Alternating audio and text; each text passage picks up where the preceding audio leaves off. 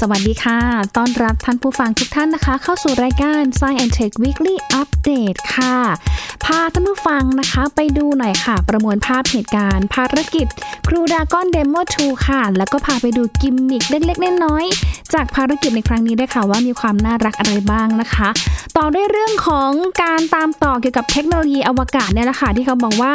เทคโนโลยีการเชื่อมต่อยานอวกาศนั้น เป็นโจทย์ยากด้านวิศวกรรมที่เด็กไทย ก็สามารถทำได้นะคะรวมไปถึงข้อเสนอของนักวิทย์จีนค่ะ ที่เสนอหินอวกาศ ปกป้องโลกจากดาวเคราะห์น้อยพุ่งชน สักครู่เดียวกับ Science Tech Weekly Update ค่ะ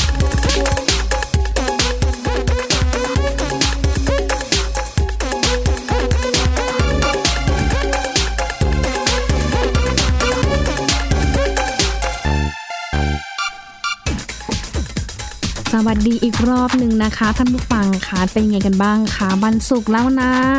อากาศเย็นสบายตลอดทั้งสัปดาห์เลยนะคะ เพราะว่ามีฝนตกลงมาหลายพื้นที่ค่ะ แล้วก็บางที่เองโอ้ตกหนักเกินไปนะคะ บวกพายุอีกนะคะ ก็ทำให้บ้านเรือนหลังคาหลายหลังคาเรือนนะคะ ถูกแรงลมพัดเสียหายนะคะ ยังไงก็ขอให้ดูแลสุขภาพกันในช่วงนี้ด้วยนะคะ ทั้งในเรื่องของไข้หวัดจากอากาศที่ค่ะเดี๋ยวร้อนเดี๋ยวฝนตกเดี๋ยวเย็นนะคะ แล้วก็ดูแลตัวเองจากความปลอดภัยเรื่องของพายุฤดูร้อนพัดถล่มและที่สำคัญค่ะโควิดเองนั้นก็อย่าประมาทด้วยเหมือนกันนะคะ แม้ว่าประเทศไทยของเรานะคะ พบผู้ติดเชื้อในประเทศเนี่ยนะคะศูนย์เนี่ยติดต่อกันเป็นวันที่ 10 11 แล้วนะคะ แต่ว่าขณะเดียวกัน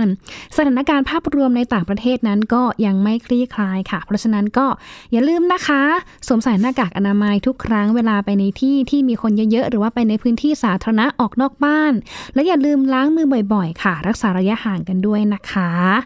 ต่อกันที่เรื่องราวที่โอ้โหนะคะเมื่อช่วง สุดสัปดาห์ที่ผ่านมาหลายท่านคงจะติดตามเนาะถ้าเป็นคอวิทยาศาสตร์ คอไซไฟหรือว่าผู้ที่ชื่นชอบนะคะ เรื่องของอวกาศนะคะกับภารกิจที่ทั่วโลกจับตามองเลยค่ะ ที่ชื่อว่าภารกิจครูดากอนเดมอน2นะคะ ซึ่งภารกิจเดมอน2นี้นะคะเขาบอกว่าเป็นภารกิจที่หลาย ๆ คนเนี่ยนะคะ ได้มีโอกาสชม แล้วก็รู้สึกปลื้มใจอย่างมากที่ครั้งหนึ่งในชีวิตนะ ได้ได้เป็นส่วนหนึ่ง ในเหตุการณ์ครั้งประวัติศาสตร์ในครั้งนี้ เพราะอะไรทำไมภารกิจในครั้งนี้ถึงถูกพูดถึง กันเยอะมากนะคะ เพราะว่าทั้งๆทที่ก่อนหน้านี้เอง อเมริกาก็เอ๊ะเขาก็ส่งนักบินอวกาศขึ้นไป ที่สถานีอวกาศนานาชาติ ISS เนี่ยไปแล้ว ปีหนึ่งก็หลายครั้งอยู่นะ แต่ว่าทำไมครั้งนี้ถึงดูตื่นเต้นกันนักนะคะ เพราะว่าครั้งนี้ค่ะถือว่าเป็นครั้งแรกเนาะในรอบเกือบ10 ปีแน่นะคะที่ทางอเมริกา ปล่อย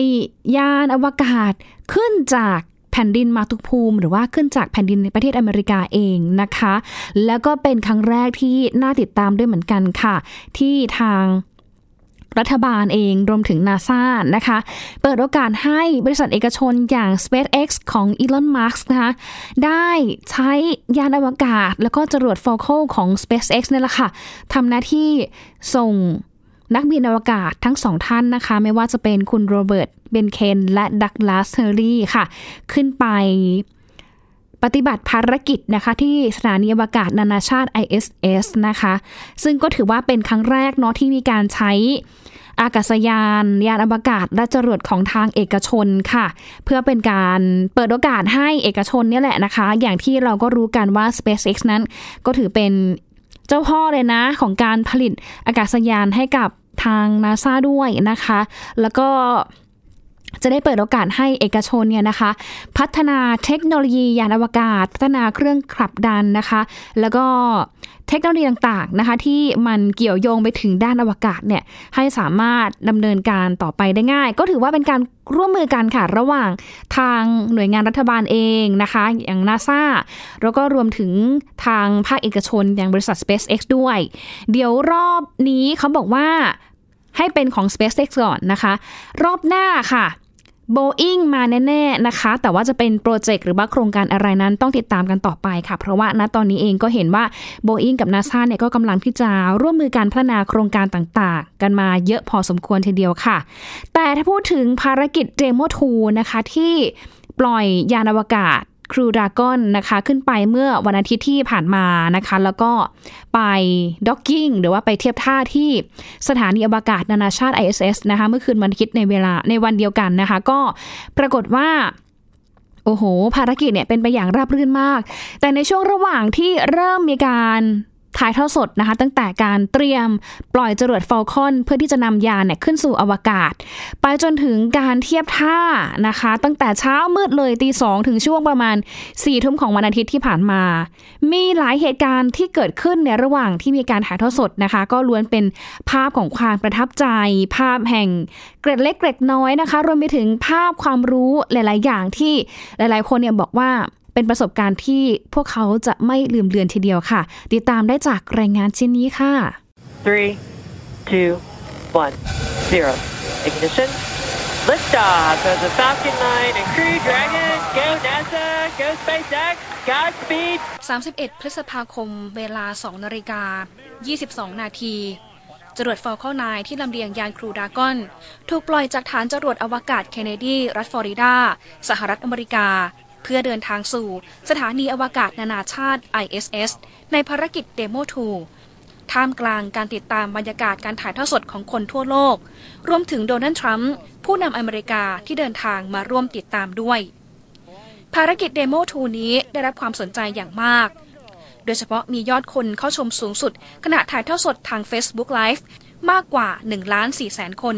จากหลายประเทศทั่วโลก ที่ร่วมส่งข้อความและกำลังใจขณะรับชมจากทุกมุมโลก เพื่อให้กำลังใจทีมงานจาก NASA SpaceX สองนักบินอวกาศ และทีมงานอีกหลายชีวิตที่เกี่ยวข้องกับภารกิจนี้ หลายข้อความยังบอกว่า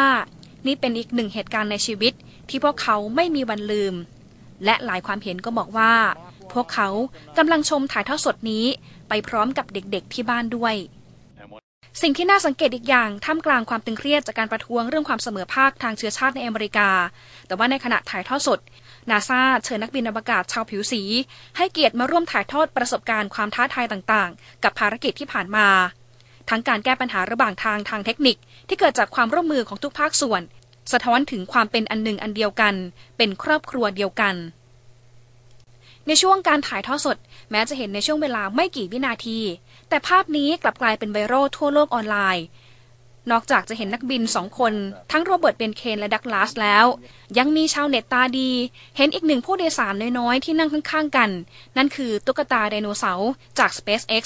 ถูกนำขึ้นมาทำหน้าที่ เป็นตัวชี้วัดสภาวะไร้น้ำหนัก เพื่อบอกนักบินว่า ถึงจุดไร้แรงโน้มถ่วงแล้ว และบางส่วนของเครื่องยนต์จะถูกสลัดออกด้วย Copy two alpha. Incredible endeavor. Uh, But we've got the capability, going to kind of do a side spin, และในขณะที่สองนักบิน พาทัวร์อวกาศ และชมสถานที่ภายในยานครูดากอน ยังเห็นตุ๊กตาตัวนี้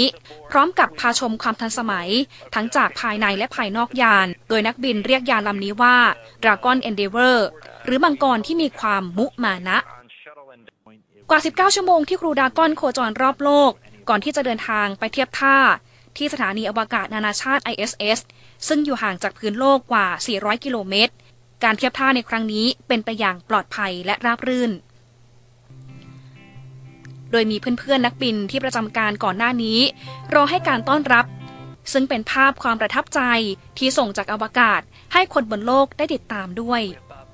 สำหรับภารกิจนี้ถือเป็นครั้งแรกของการปล่อยจรวดอวกาศในรอบเกือบ10 ปี จากแผ่นดินอเมริกา หลังจากที่ก่อนหน้านี้ใช้จรวดโซยุสของประเทศรัสเซียค่ะ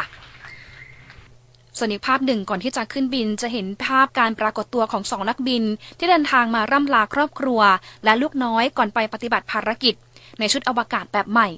ที่ออกแบบจากการปรับเปลี่ยนวัสดุ เพื่อให้เหมาะสมกับนักบินอวกาศมากที่สุด มีความเพรียวบาง หมวกแบบพิมพ์สามมิติ และถุงมือที่ไวต่อการสัมผัสหน้าจอ ออกแบบโดยโจสเฟอร์นันเดสซึ่งเป็นคนเดียวกับที่ออกแบบชุดในภาพยนตร์ดัง ทั้งแบทแมนกับซูเปอร์แมน The Fantastic Four และ The Avengers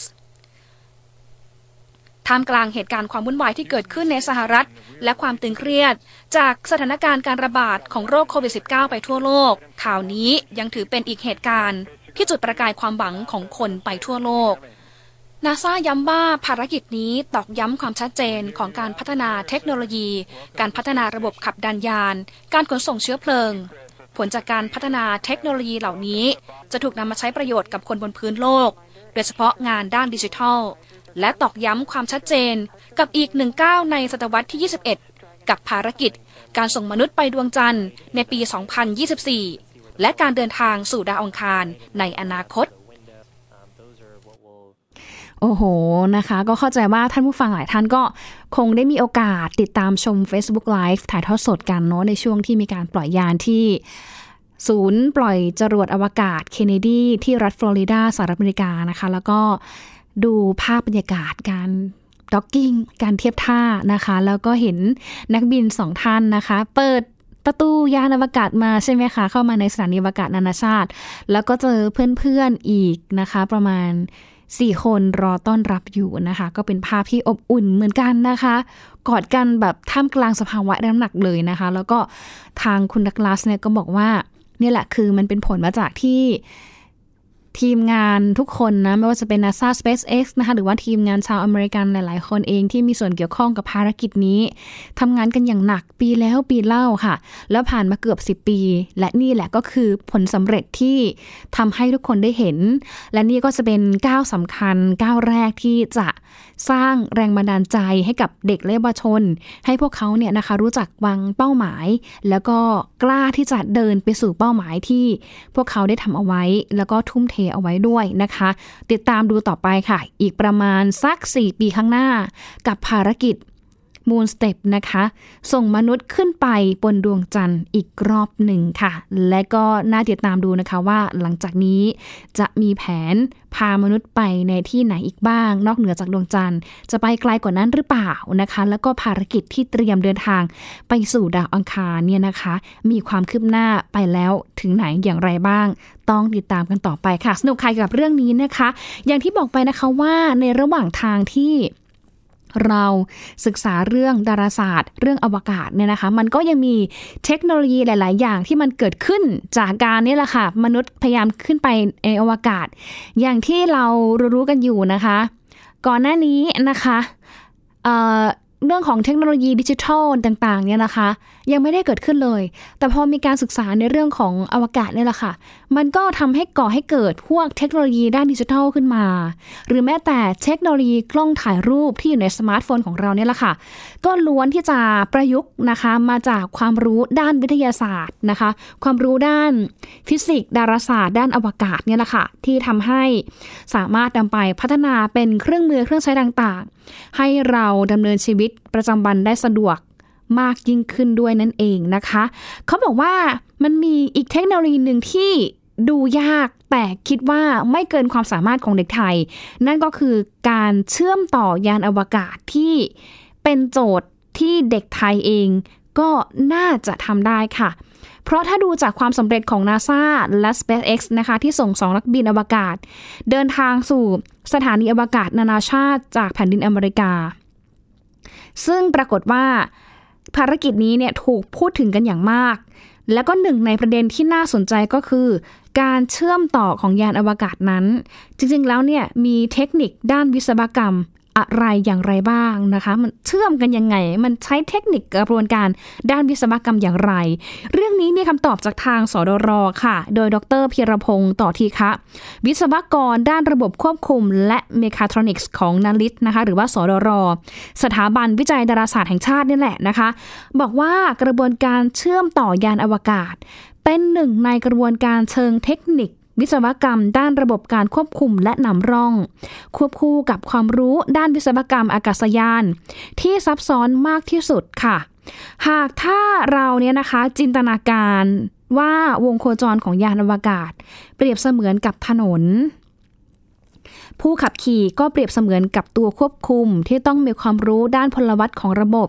จึงจะสามารถที่จะควบคุมวัตถุใด ๆ ได้อย่างแม่นยำทั้งเวลาตำแหน่งและการวางตัวค่ะ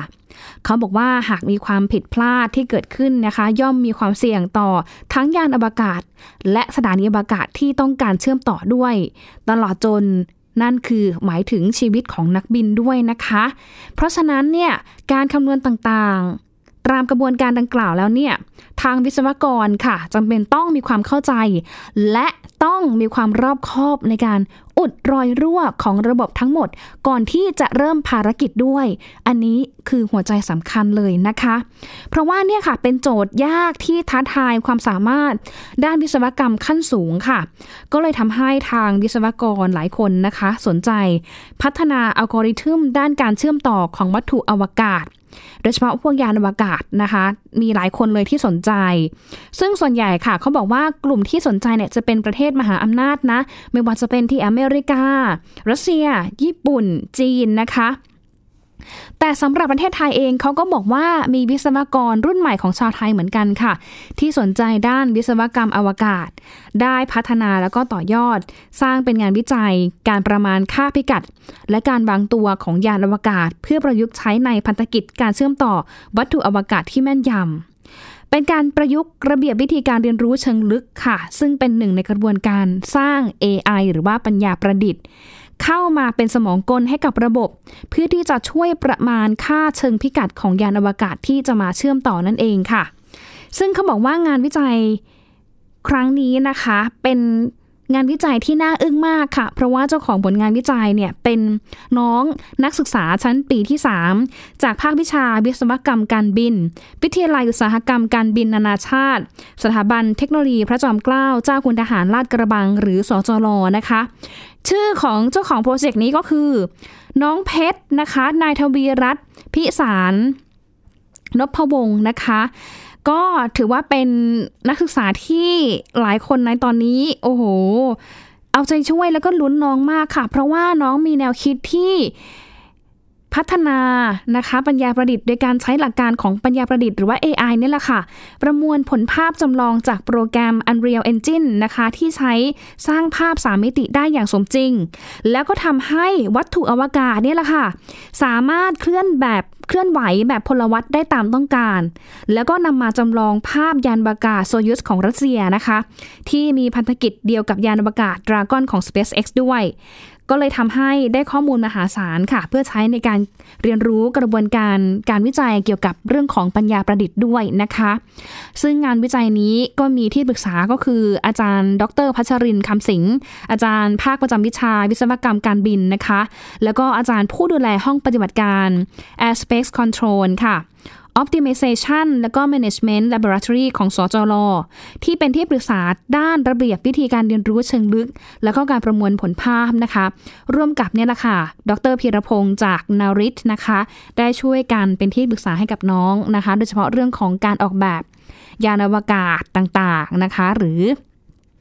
กระบวนการขับเคลื่อนยานอวกาศต่างๆ ด้วยการเชื่อมต่อด้วยนะคะ โอ้โห ก็เก่งทีเดียวนะคะ เป็นโจทย์ยากนะ แต่ว่าอันนี้แหละมีเด็กไทยนะคะ สามารถที่จะพยายามตีโจทย์ แล้วก็อัดแอปเอาความรู้เหล่านี้นะคะ มาพัฒนาเป็น สิ่งประดิษฐ์หรือว่าเป็นนวัตกรรมที่สร้างประโยชน์ต่อไปด้วยนะคะ แต่อย่างไรก็ตามค่ะ การประมวลผลเชิงกราฟิกข้อมูลจำนวนมหาศาลเนี่ยนะคะ ต้องมีการใช้หน่วยประมวลผลจำนวนมากค่ะ ซึ่งงานวิจัยในครั้งนี้ค่ะ ก็เลยจำเป็นต้องได้รับการสนับสนุนจากหน่วยงานที่มีส่วนเกี่ยวข้องนะ ไม่ว่าจะเป็นนริทเองนะคะ แล้วก็มีคำแนะนำจากทางนักวิจัยชำนาญการด้วยนะคะ จะช่วยให้นี่แหละค่ะ การวิจัยเองเนี่ย สามารถที่จะศึกษาได้อย่างรอบด้านและก็ครอบคลุมด้วยนะคะสำหรับโจทย์งานวิจัยเชิงวิศวกรรม เชิงลึกเนี่ยนะคะ ก็มักจะถูกใช้เป็นเครื่องมือในการพัฒนาทรัพยากรบุคคล ให้มีองค์ความรู้ด้านเทคโนโลยีที่ทันสมัย และก็ล้ำหน้าในต่างประเทศค่ะ ซึ่งที่ผ่านมาก็ยังไม่มีใครเริ่มต้นทำในประเทศไทยนะคะ อีกทั้งคนส่วนใหญ่เอง ก็มักจะมองว่าโจทย์ด้านอวกาศเนี่ยเป็นสิ่งจำเป็นต้องลงทุนจากทางภาครัฐ เพราะว่ามันใช้เงินเยอะงบประมาณเยอะลงทุนสูงนั่นเองค่ะ แต่ว่าในปัจจุบันมีเครื่องมือหลาย ๆ ชนิดนะคะ ที่ช่วยให้เราเนี่ยสามารถศึกษาได้ด้านนี้โดยที่ไม่ต้องลงทุน แล้วก็ไม่จำเป็นต้องไปทำถึงอวกาศค่ะ แต่ว่าสามารถที่จะนำเสนอแนวคิด แล้วก็ทดสอบในสภาวะจำลองจากพื้นโลก เช่นเดียวกับงานวิจัยนี้ด้วยนะคะ ดรพิรพงศ์เนี่ยบอกว่าความรู้เหล่านี้หรือว่างานวิจัยเหล่านี้ค่ะ ก็ยังสามารถนำไปประยุกต์ใช้ความรู้ ด้านวิศวกรรมระบบการควบคุม ในภารกิจอวกาศด้านอื่น ๆ ค่ะ อย่างเช่นนะคะ การสร้างระบบ Active debris removal นะคะหรือว่า ATR ค่ะ เป็นการออกแบบระบบดาวเทียม เพื่อใช้กำจัดขยะอวกาศ ซึ่งในขณะนี้นะคะเขาบอกว่า องค์กรอวกาศแห่งสหภาพยุโรปเนี่ยนำโดยสถาบันเทคโนโลยี แห่งสหพันธ์สวิสโลซานเนี่ยได้พัฒนาเพลย์โหลดนะคะ เพื่อนำมาใช้ในกระบวนการเก็บขยะอวกาศ ภายใต้โครงการ Clean Space One นะคะ แล้วก็ยังมีบริษัทด้าน Astroscale ค่ะ ซึ่งเป็นบริษัทเอกชนด้านอวกาศของญี่ปุ่นนี่แหละนะคะ ได้พัฒนาดาวเทียมในภารกิจนี้เช่นกันค่ะ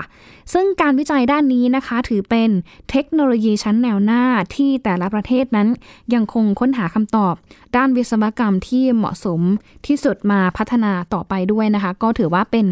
อีกเรื่องราวดีๆ ที่น่าทึ่งทีเดียวค่ะท่านผู้ฟังคะที่โอ้โจทย์ใหญ่นะคะที่จะแบบออกแบบหรือว่าการพัฒนาระบบนะคะ การด็อกกิ้งยานหรือว่าการเชื่อมต่อกับยานเนี่ยมันมันทำยากเหมือนกัน เพราะว่าเวลาที่ยานเนี่ยออกไป นอกโลกออกไปสู่ชั้นบรรยากาศ หรือว่าชั้นอวกาศต่างๆเนี่ยนะคะ หรือไปสู่อวกาศเลยเนี่ยก็คือห่างจากพื้นโลกร้อยกิโลเมตรขึ้นไปใช่ไหมคะเขาบอกว่าจะเจอแบบสภาพ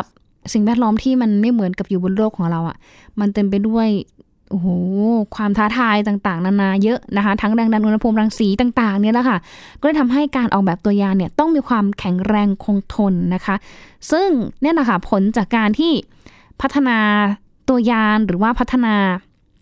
อากาศยานต่างๆ ความรู้ด้านเทคโนโลยีอวกาศต่างๆเนี่ยแหละค่ะ ก็จะนำมาสู่ในเรื่องของการเอามาพัฒนาเป็นเครื่องมือที่เรามาใช้ในชีวิตประจำวันของเราได้ เคยได้ยินไหมคะ อย่างเช่น สมมติว่ามันมี